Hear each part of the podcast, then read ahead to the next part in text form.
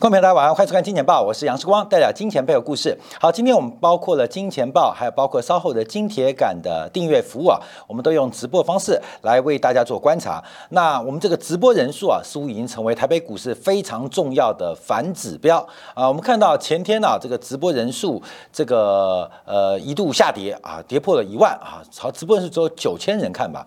那台北股市隔天就重挫了将近四百点。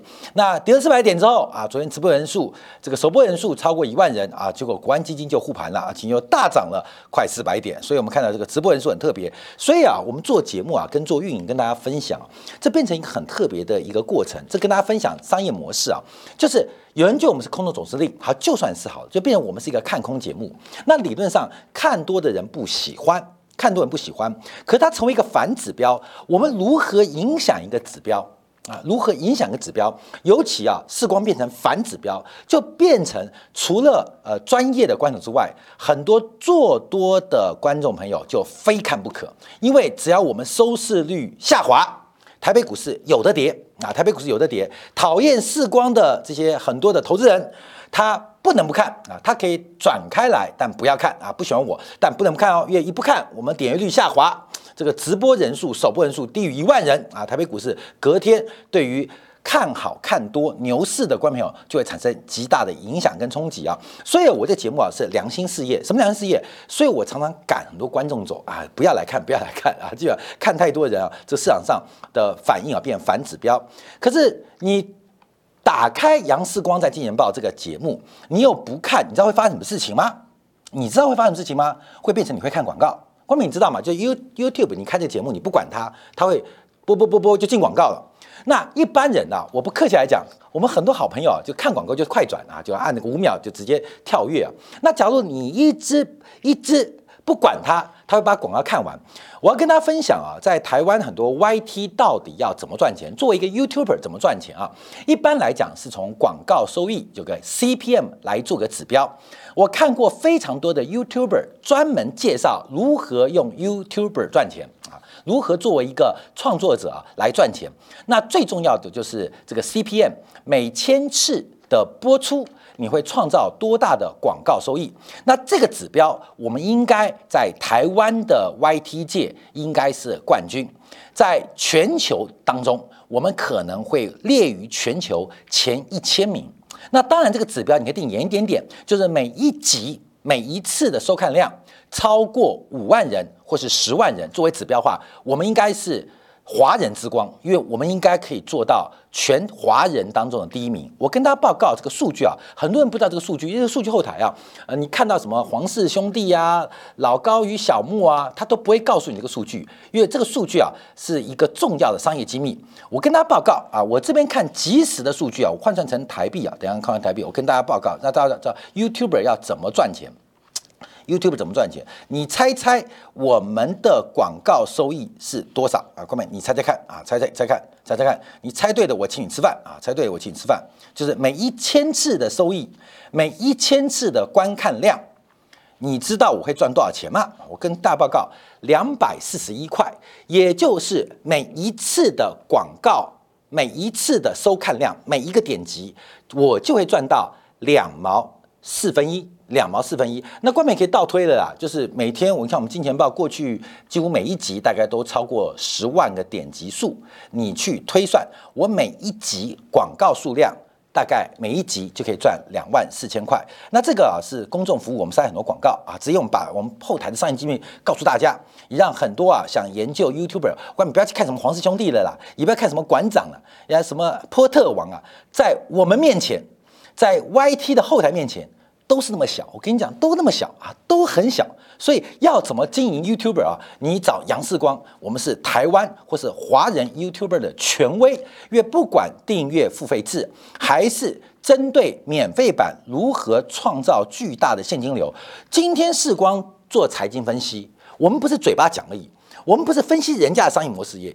而已啊！我有时候批评台积电，有时候看看国泰金，有时候看看石化，有时候看看钢铁。那我们自己在这个产业能不能做到第一名？我嘴巴讲人家不行，那你自己行不行？好，各位，我跟大家报告，我们在什么样产业，我们就做到第一名啊！所以我们在呃这个 YouTuber 啊，在华人圈当中，应该我们就是华人圈的。第一名，以广告的 CPM 来做观察的话，以一定的流量以上的话，我们应该没有人是对手。像那个古阿木啊，那个时候我们后台抓到，大概他做八个点阅数才等于我一个点阅数。像那个黄氏兄弟啊，大概做十个点阅数才等于我一个点阅数。所以你看人家做七八十万人，还不如我做十万人啊，这个很重要。所以我常跟你讲，跟大家分析为什么我要讲这个数据。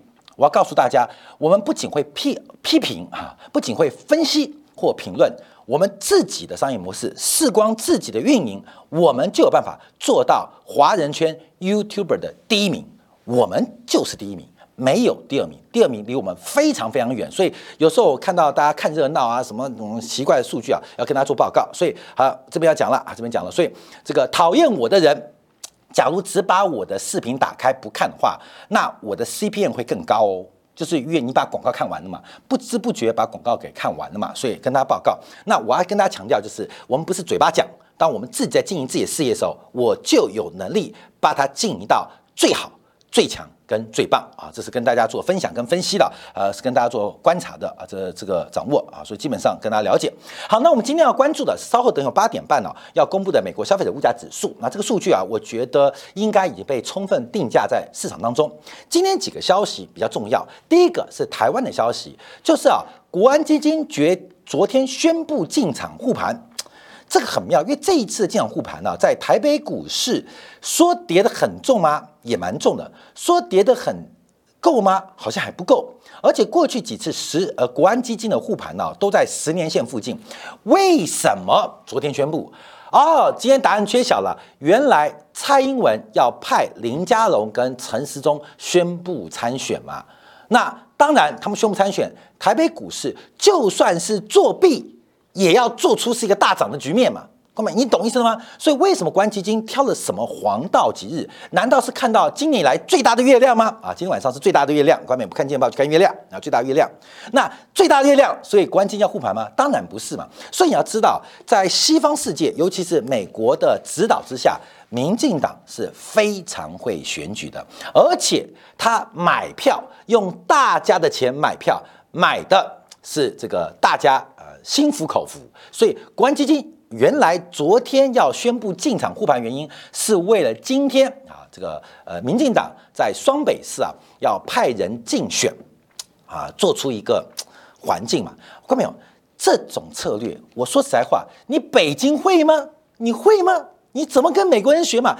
美国人就那么厉害，该放鞭炮的时候绝对不漏气啊，该漏气的时候。绝对没有鞭炮，所以啊，我说实在话，我们在这个很多地方不断的学习啊，不断的学习，呃，拿人民的钱来替自己造势，而且人民很高兴，你知道吗？我偷你的钱，我抢你的钱，基本上拿来啊替替我造势，你还很高兴，这是最高的政治手段了，就是。国安基金为什么护盘？好，当然护盘有没有用啊？基本上我们这个在做观察。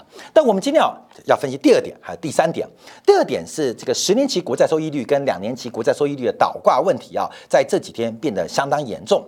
随着美国经济的变化跟货币政策的失调，使得目前两年期国债收益率跟十年期国债收益率出现了一个非常严重的倒挂发展，也就是两年期的国债收益率报酬率高于十年期的国债收益率跟报酬率，而这个倒挂是创下近十六年以来最大的变化。那我们在观察过去这个历史经验，十年期跟两年期或直率曲线倒挂问题，它是一个景气的。领先指标，它是一个景气的领先指标，而且具有重大的一个这个实现性、实践性。所以，这个美债利差的倒挂创下十六年以来最严重的局面，叫回推。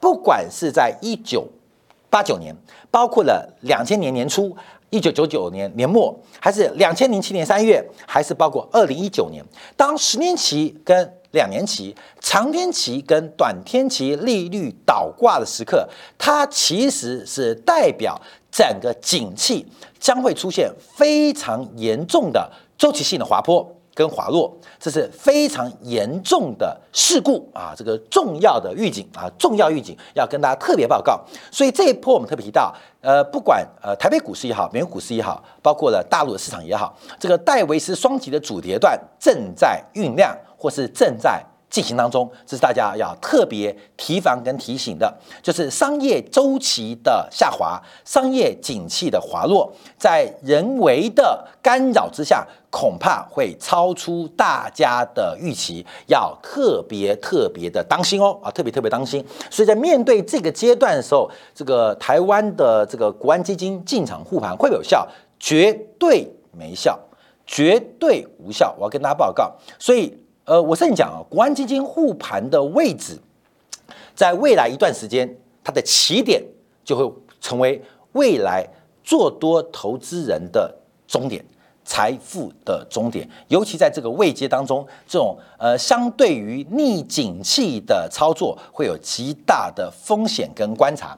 好，那为什么说这个是有一个人工干扰？好，我们看一下昨天发生的事情啊。当然，美元创新高，欧元来到平价，但我们特别还是要观察美元跟日元之间的发展。在前天，日元对美元创新低，来到一美元对一百三十七点七六日元的。变化，那我们看到这是创下仍然创下这个本世纪以来最糟糕的日元表现。昨天发生什么事情？七月十二号，昨天这个美国财政部长耶伦到日本进行访问。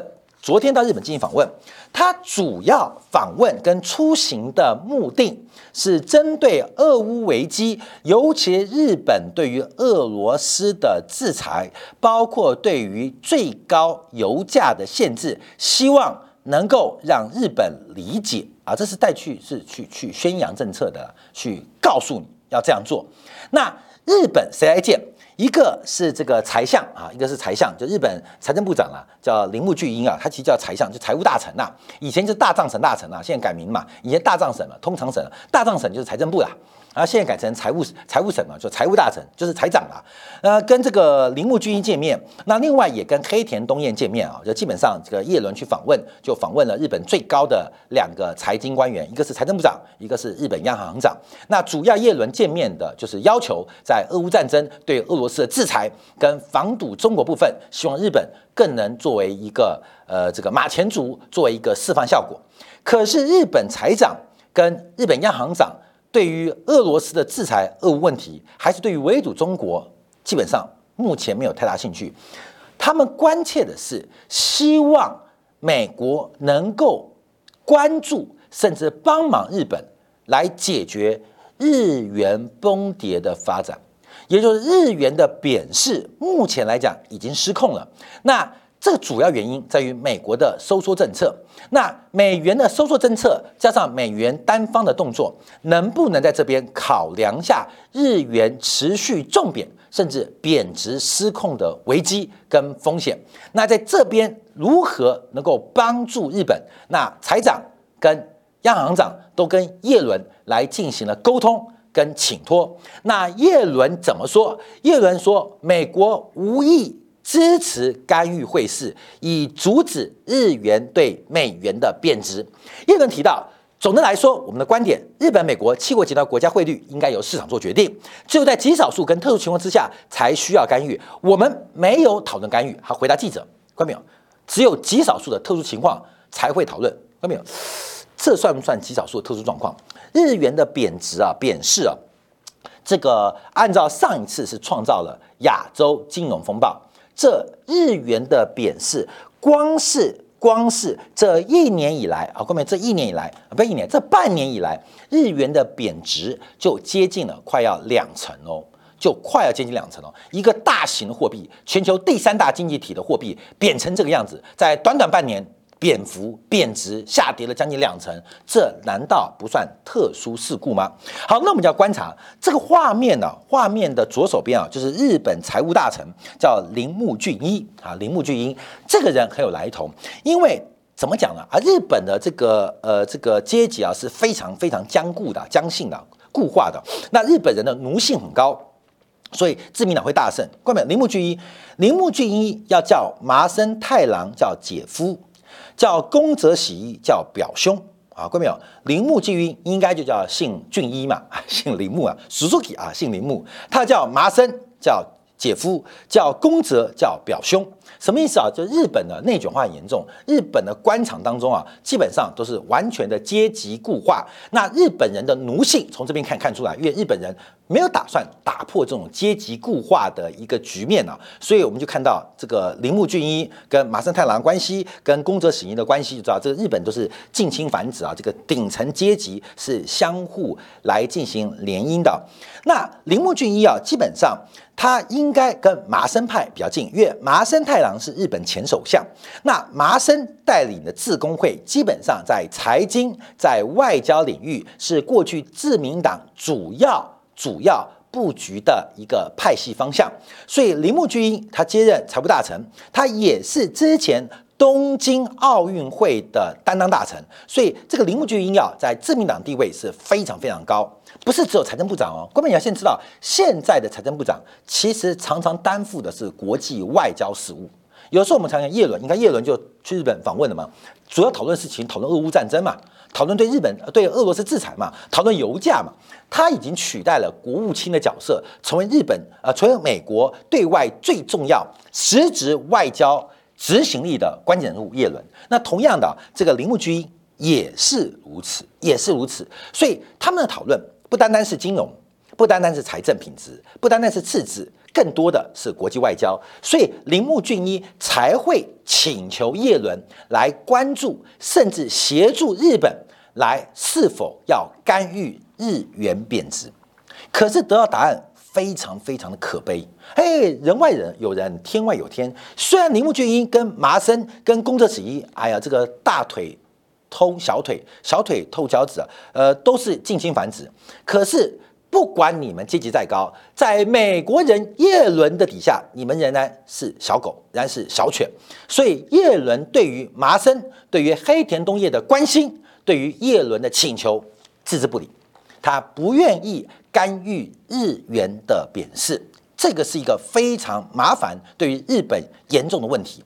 那我们就要回来观察，因为我们要把问题今天为什么重新拉回日元？而且我下了一个标题：日元会不会重新来回到一九九八年亚洲金融风暴低点，大概在一百六到一百七之间？从叶伦的表态，我们就看到美国的目标跟想法。从这个呃铃木跟黑田的请求，我们更看出来，日本政府不管是货币当局跟财政当局，对于日元贬值是完全束手无策的。那为什么会这种结构？那更多的美元对日元大幅升值，很简单嘛，资本资金是从日本流向美国嘛，这不就简单了吗？关键这最简单嘛，为什么日元对美元跌，美元对日元涨？很简单逻辑嘛，大家不要日元，要美元嘛，所以美元对日元强升。但美元不只对日元呐，对很多货币都强升。可是我们单从日本来讲，这是世界第一大跟世界第三大的经济体，这一跟三呢，那这个流出动作，尤其从俄乌战争开始啊，这个转变是非常非常大。这个俄乌战争是非常非常大，所以昨天叶伦去啊，为什么铃木俊英跟黑田东彦敢敢？开口跟叶伦来询问，目前日元能不能美国或七国集团共同干预？为什么？因为俄乌战争它最重要、最重要的这个搅搅死者啊，搅死持那个搅死棍的是波江省嘛？美国的约呃英国首相约翰逊嘛？约翰逊的辞职跟下台，让日本的首相到财相到行长敢。问问叶伦的态度，哎，这个约翰逊下台是不是俄乌战争这个影响？我们是不是可以见到一个转变？观众注意哦，因为这个包江省在这边请辞嘛，包江省在这边搞俄乌战争嘛，英国首相嘛，所以是不是够了？就是我知道你要跟我拿钱，因为美国像黑道一样嘛，我要跟你勒索，勒索，勒索，就是资本往美国流动，那够了没？我已经快没钱了，能不能？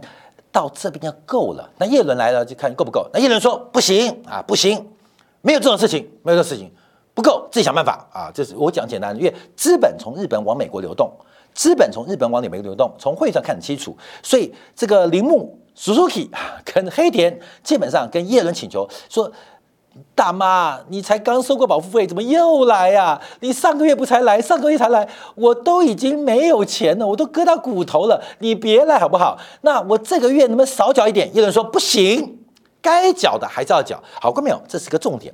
那为什么叶伦敢勒索日本？我们就要回来观察这个问题了。我们先从啊，《经济学人》啊，在今年二月所做的一个报告啊，这个就是大麦克指数。大麦克指数大家知道，就麦当劳的麦克汉堡啦，这个呃麦香堡就牛肉汉堡，为什么要用这个麦香堡啊？为什么要麦香堡？因为按照一个民营企业麦当劳在全球在地的原料采购、跟它在地的销售、跟国际的行销，那麦当劳在全球范围之内，它都有要求的资产回报率。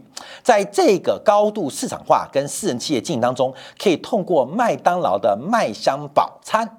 来衡量各国的汇率水平，大麦克指数就是由此而来。当这个汉堡价格过高，代表你的汇率可能高估了；代那这个家庭汉堡价格偏低，代表你汇率低估了。所以这是大麦克指数的一个应用层面。但事实上，大麦克指数它只能告诉我们这个货币相对高估跟相对低估，可是对于汇率市场的指导性意义是零哦。就是我们不能看大麦克指数来进行汇率的判断跟操作，它指导事情零，我们只能知道它是相对高或相对低。可是相对高有相对高的本钱，相对低有相对低的困难跟劣势，而这是一个很正常的状况啊。所以我们看到以日本为例啊，因为在二零一零年，甚至早在两千年的时候，两千年以麦克麦香堡就是麦克麦克汉堡 Mac。它是全球第三贵哦，两千年的时候仅次于以色列、瑞士、丹麦、英国啊，第五贵，第五贵，也就是以汇率高估来讲，仅次于以色列、瑞士、丹麦、英国，代表日元是高估的。到了二零一零年，我们看到这时候日本的麦当劳的汉堡。麦克啊，基本上它就相对于英国跟美国低廉很多。到最新的时候，我们看到日本的麦香堡甚至比中国还便宜。这代表什么意思？日元在这二十年、二十二年的过程当中，日元从原来的高估变成了低估。好，我提到这个高估跟低估，不代表它对汇率市场操作有指向性哦。不代表指向性哦，它只有相对的意义。所以这个货币会高估或低估，按照按照经济学人的讲法，谁怎么讲法？这是因为停滞原因，所以日本的劳动生产率下滑，技术革新的枯竭，导致日本的内部生产力跟配比的消费力已经不断的衰败。所以日元从原来过去高估。到现在的低估，从过去的大幅高估到今年二月的大幅低估，我们相信用现在的日本的汇价来看待日本麦当劳的麦香堡，那可能低估到爆掉。全球最便宜的麦当劳，以购买力平价来讲，应该就是日本的麦当劳。这代表什么？是代表日元过度的贬值跟过度的低估。我再次强调，它低估不代表反弹。高估不代表拉回，这反映的是内部的生产力跟内部的消费力。所以，我们观察啊，在上礼拜，日本的厚生劳动省公布最新日本的工资数据，五月份日本的实质工资，就是领完薪水扣掉了物价干扰之后，是年增率年减。减少了百分之一点八，五月份的薪资相对于去年五月份薪资能买的东西是减少了一点八 percent，连续第二个月出现负增长的发展，而且这个降幅远远赶上了啊，不要说赶上，快超过了新冠疫情的变化，而在日元贬值过程中，包括了呃，这是 to C O。To B 的日本企业目前的价格压力也是非常惊人，所以日元的贬值跟日元的失控，日本货币日元货币的超发，已经直接影响到日本消费者到厂商的购买力。啊，购买力已经影响到了。我们再回来观察，那为什么呢？我们要从几个方向来做观察。第一个，我们从人口的结构。因为按照日本目前的人口结构，很明显，它已经出现一个非常劣质化的发展。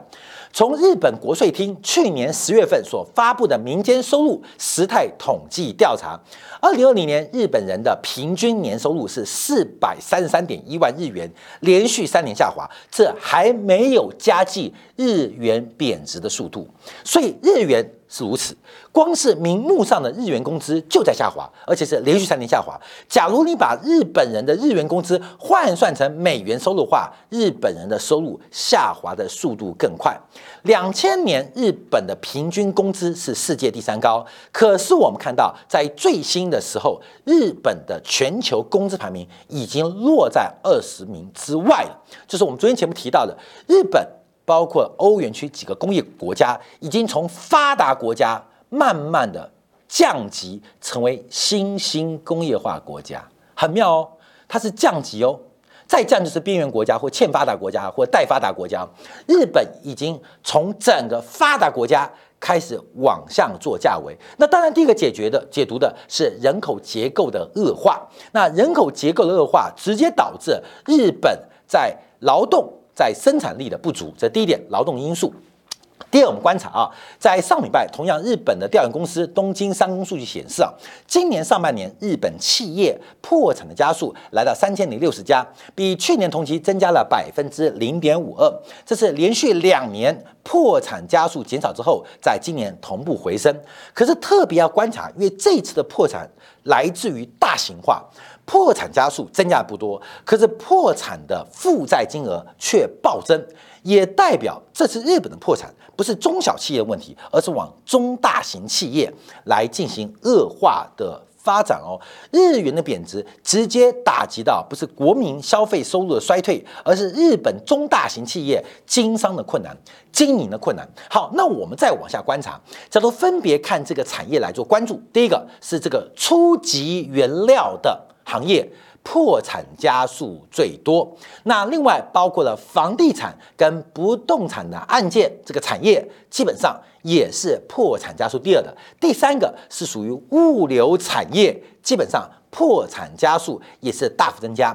所以我们可以看到，第一个是日本的产业初级产业、一产业跟二级产业正在出现弱化的发展；第二个是破产的。加速虽然没有暴增，可是破产的平均每家的规模正在变大，所以这个今年的破产潮，日本的破产潮，它的恶化程度要特别当心。那我们就要回来关注啊，因为二零二一年啊，这个是 OECD 所做的一个研发，那这就是我们提到日本即将从发达国家开始往新兴工业化国家来降维哦，来降级哦。日本之于全世界，就之于恒大。至于港股，看到没有？被降级哦，退出成分股啊，这个概念你懂吗？那这不是我讲的，我们从 OECD 所做的报告。那这边讲的很棒，因为我们刚刚提到了劳动力，我们这提到的是资本存量。从生产性的资本存量做观察，日本包括软体跟硬体的增速是非常非常缓慢。从两千年到二零二零年，年增率啊大概只有百分之九，就是你不投资。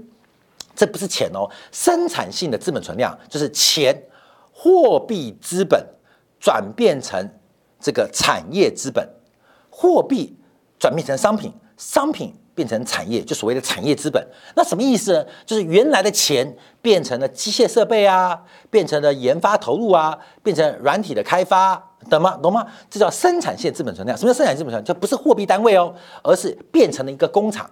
变成了一个无尘室，变成了一个高炉，变成了一个铁道，叫生产性资本存量。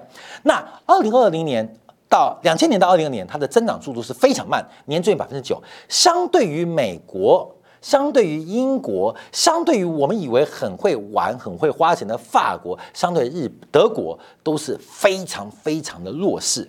也就是日本在发达国家、在大型的工业化国家的这个之列当中，他们的。长期资本的投资跟投入是严重的不足，是严重的不足。这反映在设备上面，反映在研发上面。这日本已经维持了有二十年时间，而且这个情况正在恶化。加剧。好，这日本资本，所以日本的人口不利，日本的资本也不利。那我们就注意到嘛，这个生产要素嘛，就是资本、土地、人口嘛，劳动力嘛，三个、三个、三个。那资本这个一这个资本就影响到利润嘛。我们讲三个，土地不可能增加，日本不可能增加土地嘛，啊，土地是零嘛，竞争率是零嘛，人口在衰退。那生产性资本，资本的存量在增速在放缓，这日本整体的经济就在全面的一个放缓。那我们观察啊，从这个一九六零到七零年代，从七零到八年代，其实看到日本的产业升级，在上个世纪冷战时期，其实爬升速度很快哦，很快哦。可到底发生什么事情，它开始出现了降速。而这个降速的转折会如何影响到日本的发展？我们这边啊，小编使用了一个这个英国的古典学派的经济学家佩蒂啊，这佩蒂先用名啊，他所著的一本著作当中就提出啊，早在十七世纪就提出啊，这个发展中产业结构演变规律。这个他特别用这个呃文章，后来在一九四年代啊，被英国经济学家克拉克啊所引述。他计算了二十个国家的产业部门的演变跟演进，透过劳动生产率，透过这个生产的商品跟服务的价值创造，提出了三级产业的分类论，就是我们现在讲的一级产业、二级产业、三级产业啊。一级产业就是农业啊、矿业啊，那二级产业就是工业啊、啊制造业啊，三级产业就是服务业啊、会计师啊，就是三级产业论。所以这个叫做佩蒂克拉克理论。那按照佩蒂克拉克理论，它的分析啊，随着经济发展跟生产率的增长，人民收入越高的国家会。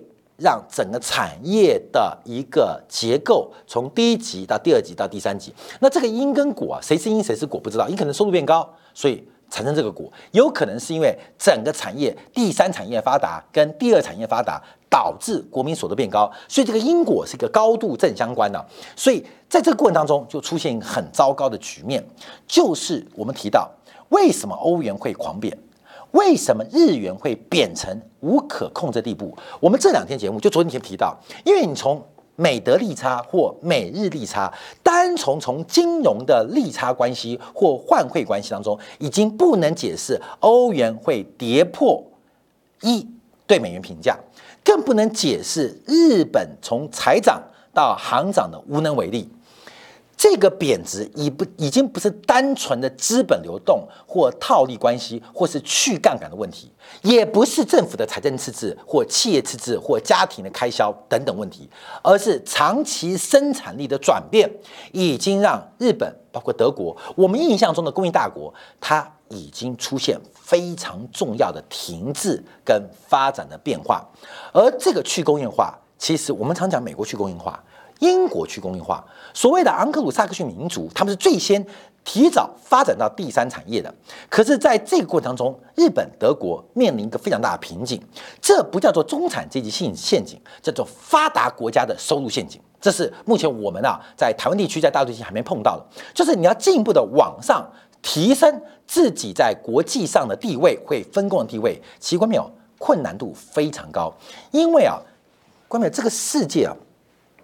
世界就是一个三角形嘛，顶层的人就是比较少嘛，被奴役的人就是比较多嘛，你懂吗？所以我提到了，你要成为日本的顶级贵族，第一个就是你去做铃木俊英的小三，不然做麻辣麻生太郎的这个叫做看护妇哈，不然做宫泽洗衣的什么人啊？关没重这个阶级内卷的很严重嘛。那这是日本，地球也是如此。当德国、日本、日耳曼人啊，大和民族试图来往上升的时候。必然会跟昂格鲁萨克逊民族产生利益的矛盾跟冲突嘛？皇帝只有一位，老大只有一位，高阶位置是越来越少。越克林顿不讲吗？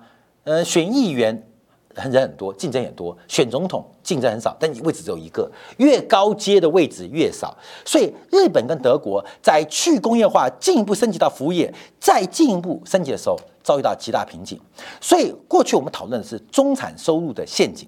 就是很多中等收入国家遇到陷阱，可是从日本跟德国，从这一次日元跟欧元，我们看到另外一个发展，就是发达国家陷阱。发达国家要进一步成为极发达国家，遭遇到极大的困难。尤其像德国、日本那么大体量的发达国家，他们要进一步的升维，其实就会惨到了英美昂萨人的利益的矛盾跟冲突当中。所以我们看到日元跟欧元。它未来的发展就跟日本跟德国的未来的机会一样，其实非常非常的渺茫，不带有任何的盼望，跟大家特别来观察跟分享。那我们特别提到了，因为这是百年所未见的大变局，这二十年来累积的很多问题，在去年、在前年，从新冠疫情、俄乌战争接连串的爆发，它引爆的。不是现在发生或未来发生，它引爆的是过去的残科跟旧制度的崩坏。分享给大家。好，我们休息片刻，稍后八点半啊，这个美国公布最新的消费者物价指数，到底要怎么观察跟解读？另外，我们要针对针对拜登已经出发喽，这一次的中东之旅，我们特别在过去一个月在油价特别做关注，会有什么样的结果？稍后为大家做进一步分析跟解读。